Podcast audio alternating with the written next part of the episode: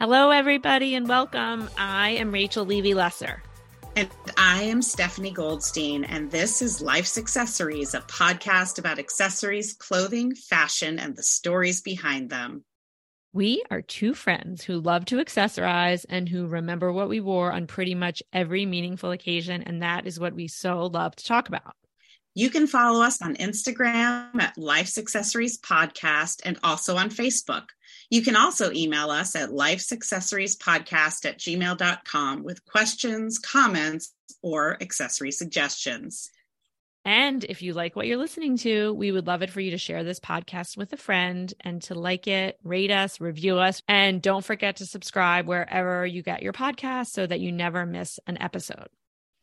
Well, today we are excited to welcome another Rachel. Yes. Rachel Barenbaum. I don't know. You can never funny. have too many Rachels, right? Stephanie, I don't know if you're like me, but when I was growing up, there was always like seven Rachels, and it would be like Rachel L, Rachel B. Were there a lot of Stephanies? No, there weren't. But when people couldn't remember my name, people I was always called Jennifer, and there were lots oh, of Jennifers. Jennifer, so, Jennifer, yes. Julie, yes. Amy. Yes. Now everybody's yeah. Chloe and now everyone's right. Love those names, by the way. Yeah. Seven Apple. Anyway, Rachel Barenbaum, Rachel B. If we went to school together, she would be Rachel B, and I would. Be There you go. L. There you go. Um. So I actually, it's funny. I know her as OG Rachel because we've been working together the last few years on A Mighty Blaze, which is a very cool organization that connects writers and readers. And Rachel Barenbaum started working for the organization before I did, hence OG Rachel and new Rachel. Rachel B interviews authors who are debut authors, and I interview authors about their cookbooks. But Stephanie, I would love it if you would read her official bio wow. and not just the little jibber jab that I have yes, about how I know ab- her. Absolutely. Well, the the OG Rachel's the author of Atomic Anna, which was released in 2022 and is Rachel's second novel.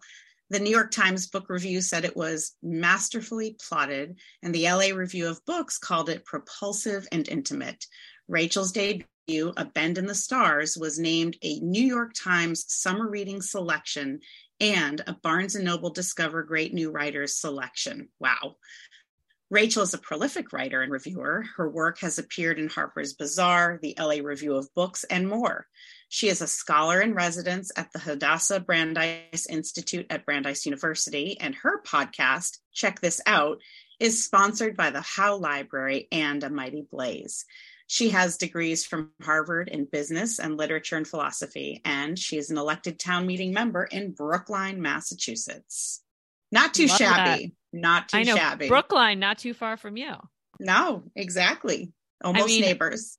I feel like Rachel, and I'm not talking about myself in the third person, I'm talking about Rachel Bears, oh is really a bit of a Renaissance woman. And we're going to have so much to talk to her about. Hello, Rachel, and welcome to the podcast. Hi, Stephanie. Hi, Rachel. Thanks so much for having me. I'm really we're, excited to be here. A little we confusing because so there's excited. two Rachels. I know, I know. Rachel B and Rachel L. So um, we'll we'll keep the two distinct. So, Rachel, we're so happy to have you, but uh, tell us this is the burning question of the day. What item, what accessory do you want to share with us today? I love this show. I love this idea so much. So, um, today I am bringing to you a tiny little ring that I won. It's super tiny, but it is actually a national championship ring that I won back in college uh, when I was on the varsity squash team at Harvard. And um, I played on the team for three years, and all three years we won this national championship. Um, and so when I got this ring, it was was a pretty big moment. So I'm really excited to share it with you guys. I think I've told you this before, Rachel B, but um, I guess I should just call you Rachel. Um, but I actually, one of the things we have in common, among many other things, is that I actually played squash in college. I only played for a year, but I played for a couple years in high school. Um, and I never won a championship and I never won a championship ring. But I think it's like a funny thing to connect over because squash is not the most well known. It's not like, you know, basketball or soccer or anything like that. So but it is a really cool sport. And I just kind of wanted to ask you um, about the role that sports has played in your life, both kind of growing up in college and even now. Yeah. So um, I love that you also played squash. I did remember that, of course. Yeah. Um, Two so Rachels I, who played squash. Amazing. right. And, and, and a Stephanie who didn't. Yeah, there you go. yeah. We might have been the only two Rachels playing squash yeah. back not, then. Not a um a sport of our people. And I should play. No. I, I should say I should say that I played at Penn, so I know we played Harvard back in the day. But Yeah, um, yeah. maybe we Um, met. Yeah. Yeah, uh, maybe. I mean, the thing is, um, so squash when I played, I was playing in the 90s. I took it up in ninth grade because I didn't want to play basketball. And I just really didn't want to. It was a requirement at my high school that we play, you know, three sports a year. So I picked up Mhm. squash and I had played a little tennis. Um, and so, and I played a lot of sports, I should say. Sports in general were my life. I loved them. I feel like Title IX made my childhood, right? Because really we were, I was sort of the tail end of the first generation of women to go through and have sports open to me. So I picked up a squash racket. Um, and I don't know, I guess it was, it's it just it was a super fun game and I loved it. And it's so funny because one of the most memorable games of my life was um that ninth grade game where I played to get onto the JV team. So you play challenge matches, right? Mhm. Okay. And in high school, the top seven were um, JV, and then there was varsity. Um, maybe it was actually we only had varsity. I can't remember. All I know is I was playing for number seven, right, to make the team, and I was playing this kid, this other girl, and and we came down, and it was a tiebreaker. And it was so close, right? And it was so much fun. And I won and I made the team. And it was just this moment of like pure exhilaration and and and like I can do this, right? I can play this sport. Um, and so I played a lot of squash in high school, and then um, I ended up being pretty good by senior year. Um, and I walked onto the Harvard team, and I thought I was a pretty good player, but I was the bottom of Harvard City. Right? Yeah, hey, someone has to be there. That's Yeah. important. but it was the same thing. I had that challenge match, right? Yep. And I made the team, I made varsity, and it was just like, it was amazing. It was an amazing feeling. And and it's just one that I, I think is so important for everybody, but girls especially to have Yeah. this that you can do this moment. hmm Well, you, Rachel, you mentioned Title IX, and in Harper's Bazaar last summer, you wrote a really terrific piece about the sports bra and Title IX and sports, women in sports, and girls. And tell us about what inspired you to write that. And for our listeners, we will link to the article because it's really, really well done and and an important good. piece, I think. Thank you. Thank you so much for reading that. Yeah. I loved writing that. So I realized that we're coming up on um, the anniversaries of Title IX and the sports bra. Right and they go together right because we couldn't Yes. really women it, couldn't play sports with boobs right like big Right. boobs they hurt they get in the way and right as someone with big boobs like right it, it may, i mean back when i was just starting out within the sports bra it didn't matter but now like i couldn't run without a sports bra um and and so i just wanted to talk about these anniversaries because there was right the the title ix came forward and all of a sudden women were able to play in college and compete right at super high levels. But we couldn't just all of a sudden like it didn't just click like the equipment needed to come on right? And right. locker rooms and um, uniforms needed to change. And we're still working on so much of that right? If you look at pictures from the ncaa basketball tournament from i think last year or two years ago you saw the women's weight room versus the men's right? There's not equality yet but it had to we had to get there. And the sports bra i think was what really started it and enabled that you know enabled us to play. So felt like it was really important and uh, i was super excited that harper's published that piece That was a really cool piece. And of course, when I read it, I kept thinking about Brandi Chastain. Remember when she took off her shirt and the Yeah. sports Right. bra? I mean, that was like Yeah, iconic. And I think um, I mean, someone like my daughter who's 16 now probably takes the sports bra for granted for sure. Right. oh Right. yeah yeah. I mean, my daughter doesn't even remember the first time she got one. She's been wearing a sports bra since she was like, I want to say eight, because you would put it on under those really big, you know, she didn't need it, but you put it under a big tank Right. top. it's like Right. interchangeable now with the regular bra. Here we go. The bra is another accessory here. There you have it. well, if I can pivot a little bit from squash rings and sports bras, um, I'm so curious. You you wear many hats, as so many of us do these days. From being a prolific writer and a reader, you host a podcast like us, um, and you're involved um, in local politics. Also, you um, I'm giving a little bio here. You coach, I know, sports for your kids. And I know from your bio that you, after going to Harvard, you also went to Harvard Business School and then you worked in finance. So I am really curious to know, and I'm sure our listeners will be curious to know how you made this pivot from, I'll say, a more traditional career in finance to a more creative career, if I could say, as a writer and a podcaster and all these other things that you do. Yeah. Um, so I have always been a writer and I've just always been writing. I mean, I can't remember a time when I wasn't writing stories uh, you know, from like little, little, as soon as I could write them. Um, and in college, I took every creative writing course I could. And I just wanted to write novels, but I mm. couldn't afford it. I just couldn't when I graduated. Um, and, you know, I, I got pulled into finance to pay down loans. And at night, I was still always writing novels and on weekends. And um, for those of you that are writers, you know, there's this process like you write the book, you pour your soul into every page, and then you have to find an agent. And so you start the process that's called querying right? And so i queried right i'm supposed to be like running this hedge fund and working in finance and i really don't want to read right, mm-hmm. right any of these like earnings reports and I, I just like i dreaded doing that kind of work. Instead i wanted to be writing my novel and so i'm sending out query letters and I got um, I think I queried three or four novels before my first one hit, um, and I had hundreds of rejections. So it wasn't like I woke up one day and said, "Hey, I'm going to be a writer." Right? I mean, I've been right. trying it for years and years and years until I finally found my agent and then sold the book that became A Bend in the Stars. So, so talk to, I mean, what an incredible journey. So you wrote A Bend in the Stars. That was your award winning debut novel, which I think was published in 2019 um, and it's been described critically as acclaimed. critically, critically acclaimed. acclaimed. Okay.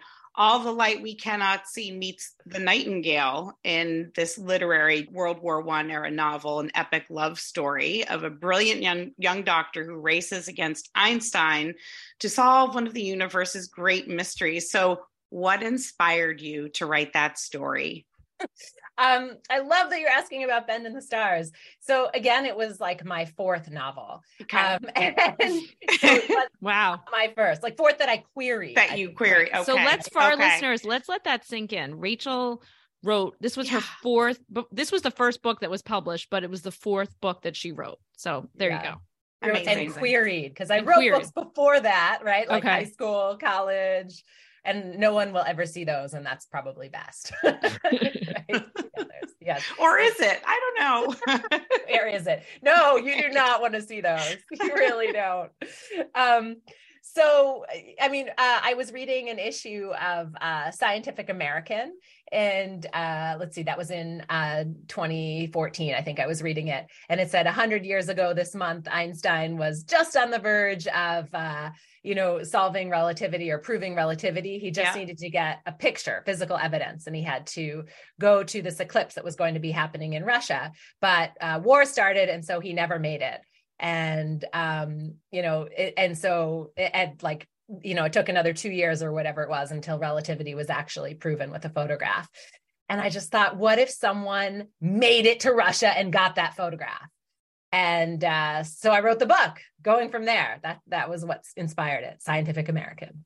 Wow, that is amazing. I mean, I first got a little side note for our listeners. I know Rachel sort of offline through some of the work we've done to promote um, books and authors. And I think I first learned about you when I was listening to another podcast where you were interviewed about Bend in the Stars, which was 2019, which I mean, now it's 2023. That actually was four years ago, but in a way, it kind of feels like yesterday. So I'm sure it's been a wild ride since then. Did you then, after that book came out, start immediately working on Atomic Anna, which I know came out in 2022? And I actually met you in person when I first came to your book launch last year at Brookline Booksmith, which was so much fun. Can it was amazing. Atomic Anna. That was such a fun night. It was. Thanks for coming. I loved it. Rachel and I had been in touch for like two years, right? Because of COVID, we never saw each other in person. Um, yeah, I mean, so I wrote. Uh, writing is this funny thing. There's a lot of hurry up and then waiting right? Mm. so i would drafted you know i would go through a bend in the stars with my editor and i would do all these edits and then i would send it off to her at grand central and wait. And wait. And you have like months of waiting for your editor to reply or like weeks right and to get back and, to you. and you're checking your spam just to make sure that you haven't heard anything.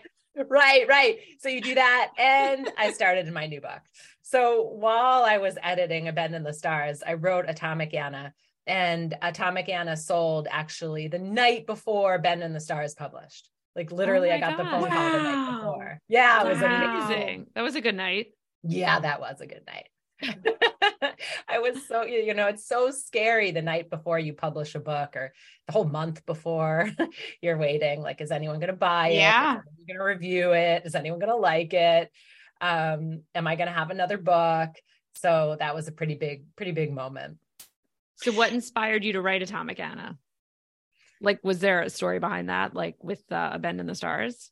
Yeah, so um, I grew up with these two great aunts uh, who came to my house all the time. My grandmother herself, their sister, died when I was really young, and so her sisters sort of became our grandmothers, right? And they were Mm. there all the time. And um, I, I remember the night that we uh, heard about Chernobyl. Um, they were there, and we we were watching the news, and we sat down. And this was back in the day when you had to like you know go and turn on the TV by hand Mhm, and adjust mhm. the antenna, and so and I loved my aunts very very much, but they were they were very big and imposing, and you know they took up like two thirds of the couch and I had a little seat squished between them, right? And and I loved them. And um, the anchor and news anchor starts talking about what happened in the Soviet Union and Chernobyl melts down, and you know thousands of people could die, maybe as the radiation fallout comes, hundreds of thousands, millions, Mm. and it was just this horrific accident. And uh, I remember my one aunt turns to the other and she says, "You know." If a woman had been in charge, this wouldn't have happened. I just sort of have them in my head saying that for years Oh. and years. And so then I came to Atomic Anna and I was like, I want to write about Chernobyl and a woman who is in charge. And then um, I came to this idea of what if the woman in charge could build a time machine and go back to stop Chernobyl? Should she do it? And so that's what Atomic Anna is about. But it's also really about the relationships of mother, daughter, grandmother, right? The love and the bonds. And if you have this awesome responsibility of this, this to Mhm. create something like a time machine or a weapon or a power plant, should you do right. So what's what's happening next? What are you what are you up to next? so uh, right now I'm a uh, scholar in residence at Brandeis at the Yeah. Hadassah Brandeis Institute, and I'm there working on a book that I'm calling Lady Killers. But I will say that every title I have ever had gets slashed and changed. I think that's a great ki- uh, I think title that's to a keep. good title. That's a Can Oh, you tell us a little that's a bit what it? Yeah. Can you tell us a little bit what Let's it's about now, or Yeah, no? yeah. So it's Okay. about um it's based on four real life women who worked in 1880s Russia to uh, assassinate the czar. And so one was the bomb maker, one was the woman who planted the bomb, one ran the safe house, and one planned the whole thing. And in in history, they're like you know little footnotes, little side Mhm. notes, like oh, and by the way, this woman ran the safe house where all this happened. And then you hear all about the men, right? And it's like, and by the way, this is the woman who built the bomb. But let's talk about the men. and and when I was reading that and I saw that, I was like, what do you mean? Oh, by the way, a woman did that. Like, I need to write a book about these women. But there's so little information, it has to be fiction. It can't be nonfiction. Right. So it's going to be a novel. I feel like you have this um, connection to a lot of powerful women, both in your past and also your characters. And I find it so interesting for many reasons, but also because for today's podcast, you chose to talk about this um, this ring that you won as playing on for playing, I should say, on a women's um, squash team, a women's sports team. So um, can you talk a little bit about how what, what, kind of i guess what being a strong woman means to you um and sort of some of the strong women in your past and um you know maybe some of your work i think you coach your daughter's basketball team is that right Yeah. Yeah. yeah can I you do. talk sort of about that a little bit because obviously it's a big part of your life Yeah. I mean, I just think that there, um, I know historically in my family, in my instance, right, women have more opportunities than we have ever had in history um, but we still need to keep fighting for them. And it's hard to fight for opportunity if you don't have examples of what you could be, right? If you can't dream it, you can't always do it. Uh, so I like to write these stories about these strong, powerful women that I want to see in the world. Mm-hmm. Um, and I want to see these stories and who they were and how they got there. And it's easy to look at a hero, right, as this fancy, shiny, uh, finished product, but there's so many ups and downs along the way. And I think little girls in particular need to realize that, right? It, it's never a straight line to winning or to, you know, being a hero. And so I love to write those stories with those ups and downs and showing what it takes. So, and, and going back to that that moment when the squash team won the national championship. Can you bring us back to that? What it felt like? Um, because talk about an accomplishment, right? Yeah, yeah. So you know, I want to I want to hear about that. Yeah, I mean, also, but I feel like we're going to travel in a time machine, yeah, like Anna Berkova from my right, book, right, Atomic right. Anna. Wait, what year was that? The year of the national championship? Uh, so let's see, we won in 95, 96, and 97. Nice. Okay. That was my era too, the 90s. Yeah, exactly. Okay, nice. Right. Nice. Back when you wore those pleated uh, squash skirts that to me now look so uncomfortable because now, you know, they were almost like a, a real kilt. Now it's like they're almost like you know shorts and the fabric is so much more comfortable oh, yeah. seems to be yeah oh yeah actually so one of the things that i talk about in the harper's bazaar is i had to wear this pleated squash skirt yeah, and finding yes. something to wear under it was right. really yes. hard. Right. So you right? weren't exposed. Exactly. Right. They didn't have there weren't all those varieties for the young girls listening to this today of all the spandex shorts or yep. you know that kind of stuff. There yeah. was nothing. There was like this old fashioned tennis undies. Oh my god! it was like a girdle. yeah, it was a girdle. A and, girdle with pockets. Yes, and pockets pockets for like you know tennis balls. And when you dove the ball, like your whole skirt would come up and right. your whole tushy's exposed and an errant ruffle, right? Yes, yes, yes. And it was humiliating. Like, like I hated those those skirts. Oh, oh, my God. Um, but back to the moment. Okay, so people yeah. who play squash today probably won't even believe this or realize how bad it was because now there are like hundreds of kids playing squash in draws and tournaments yeah. are like hundreds of kids and there are all these levels and back then it really wasn't such a popular sport right mm-hmm. i mean you could like walk on to the varsity team right right right, right. Yes. that's why i played in college exactly like it was a very different times era. have changed yes times right. changed. And um, so that first year in 95, we played for the national championship at Yale. Okay. And Yale hadn't redone their courts. So we were still playing on hardball courts. The first half of the season was hardball, and the second half was softball. I, I mean, people those. might yeah. not even remember hardball. I remember what those courts look. You, Rachel does. Yeah. Yes. I'm a couple um, years older than you and in high school too. Yeah. Yeah. So we played hardball for the first half. And so we were playing softball and um, I was the bottom of the ladder. And so I didn't get one of the premier courts, right? I'm like down the hall to the left. And then you go on these tiny little wooden courts. And uh, I remember this so well. Instead of like these fancy balconies and everything now, there is just like a platform and there was actually a ping pong table and there are these guys playing ping pong. right. The guys can't even be bothered to watch the girls distracting. play sports. Yeah. yeah. Yeah. Yeah. There was a ping pong table. And because I'm okay. the bottom, there's like no one paying attention, but everybody in the ladder gets one point. And to win, okay. right, you have to have yeah. five points. So here I am with the ping pong table, but my point is just as important as number one. Yeah. Right. There's yep. no difference at the end of the day in the score. So think about that. Right. Right? Isn't that crazy? Right. Yeah. Wow. Yeah. crazy. So literally I, my other teammates, so we played like you switch nine and 10 switch off, you share a court. Um, and so my other teammate had to like, you know, push out the ping pong players to be like, you cannot play this is a mm-hmm. really big match. Like we need to win. oh my God. So um luckily I think it was a very fast match. Um Harvard was very good. And um so, you know, like I played at the bottom. I might have been higher on the Yale ladder, let's say. So it was a very fast match. And then my teammate also won. And then we could go watch the others play because the one the number one match was what dragged on and on and yeah. on. Yeah. Wow. So then when she won, um i think it was you know whenever we got that fifth point and we knew right. we punched it it was just so like, but for us non-squash players how long is a match typically? oh there's some people that don't play squash this isn't a niche market yeah right.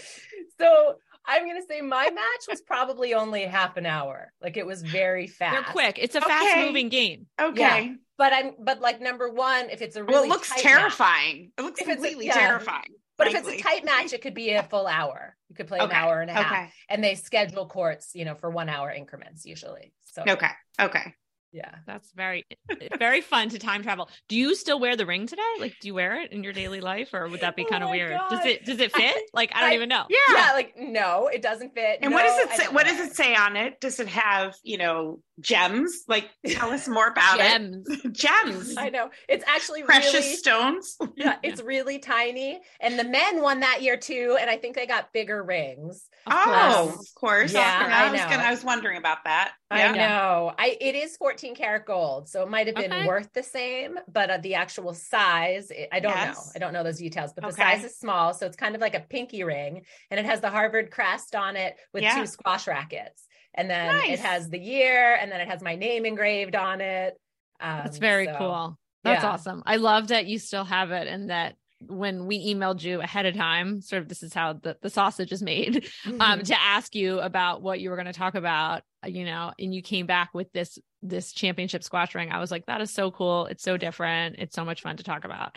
Yeah. Um, can we time travel back to the future right now and talk a little bit about your podcast? Check this out and tell us about what you're doing there and some of the cool things you've done so far and any maybe tease some upcoming guests that you have coming on.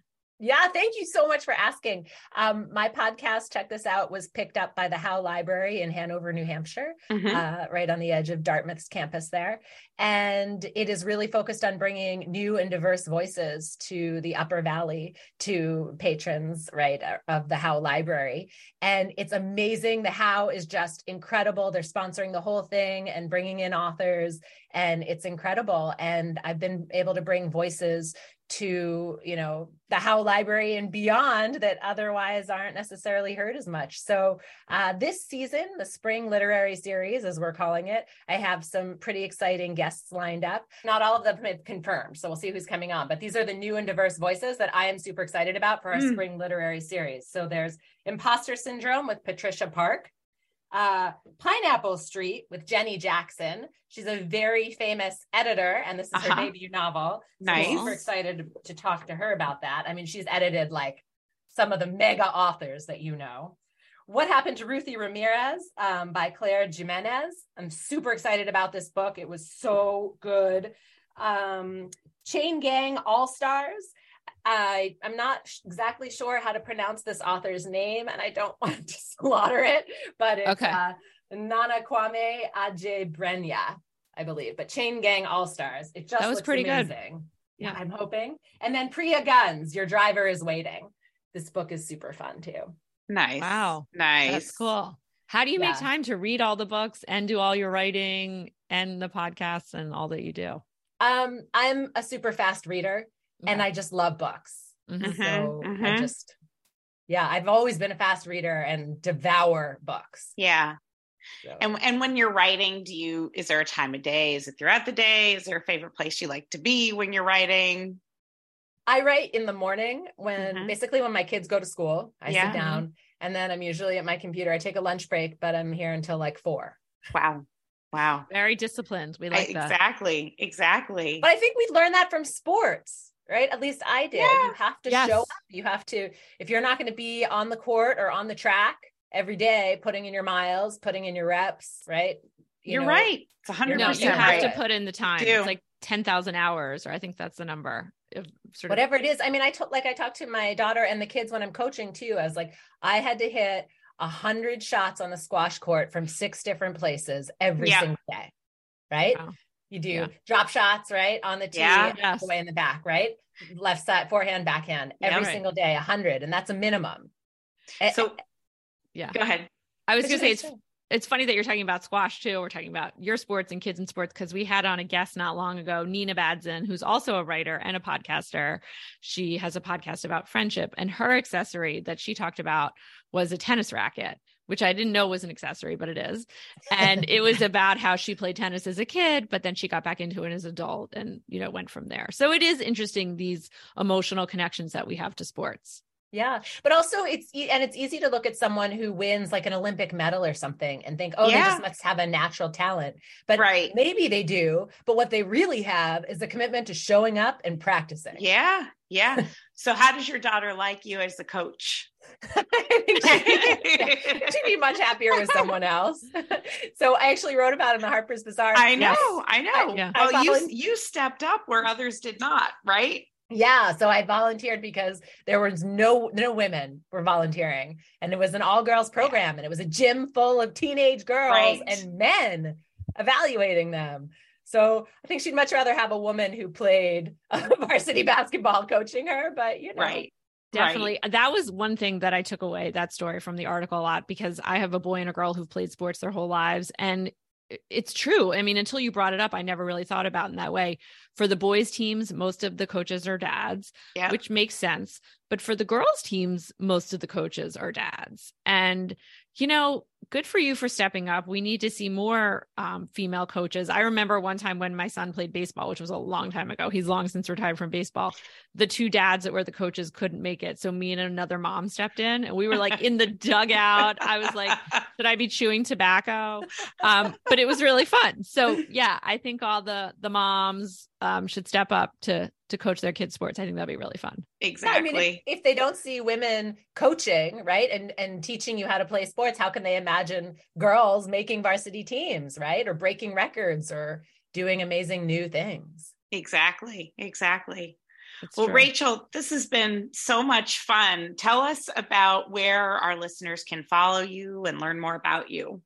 Stephanie, Rachel, I love this. Thank you. Time just flew past. I know, Thank you I so know. much for having me. You can find me uh, on my website at rachelbarenbaum.com. I'm on Twitter, I'm on Facebook, and I'm on Insta. You can find all those links at my website. And please buy my books. Atomic Anna and A Bend in the Stars. We will we will link yeah. to them for sure. Atomic Anna. I, am yeah. gonna let you go, but one more question. Are you do you have um, events coming up for Atomic Anna? Uh, yeah, so my paperback actually releases on March 7th. And oh, great. Good. Yes. We'll be celebrating that at the Brookline Booksmith, and I hope anybody listening will come. Uh, Rachel and Stephanie, I hope you guys will come. Rachel I will. I'm going to write that down. Yes, March yeah, 7th. Maybe I'll come up there. That'd be yes. fun. That's great. That's really good to know. I'm sure you're going to have a fun paperback tour. Yeah, it'll be really yeah. fun. All right. Well, thanks so much for joining us. We really loved it. And thank you to our listeners for um, tuning in. Thank you.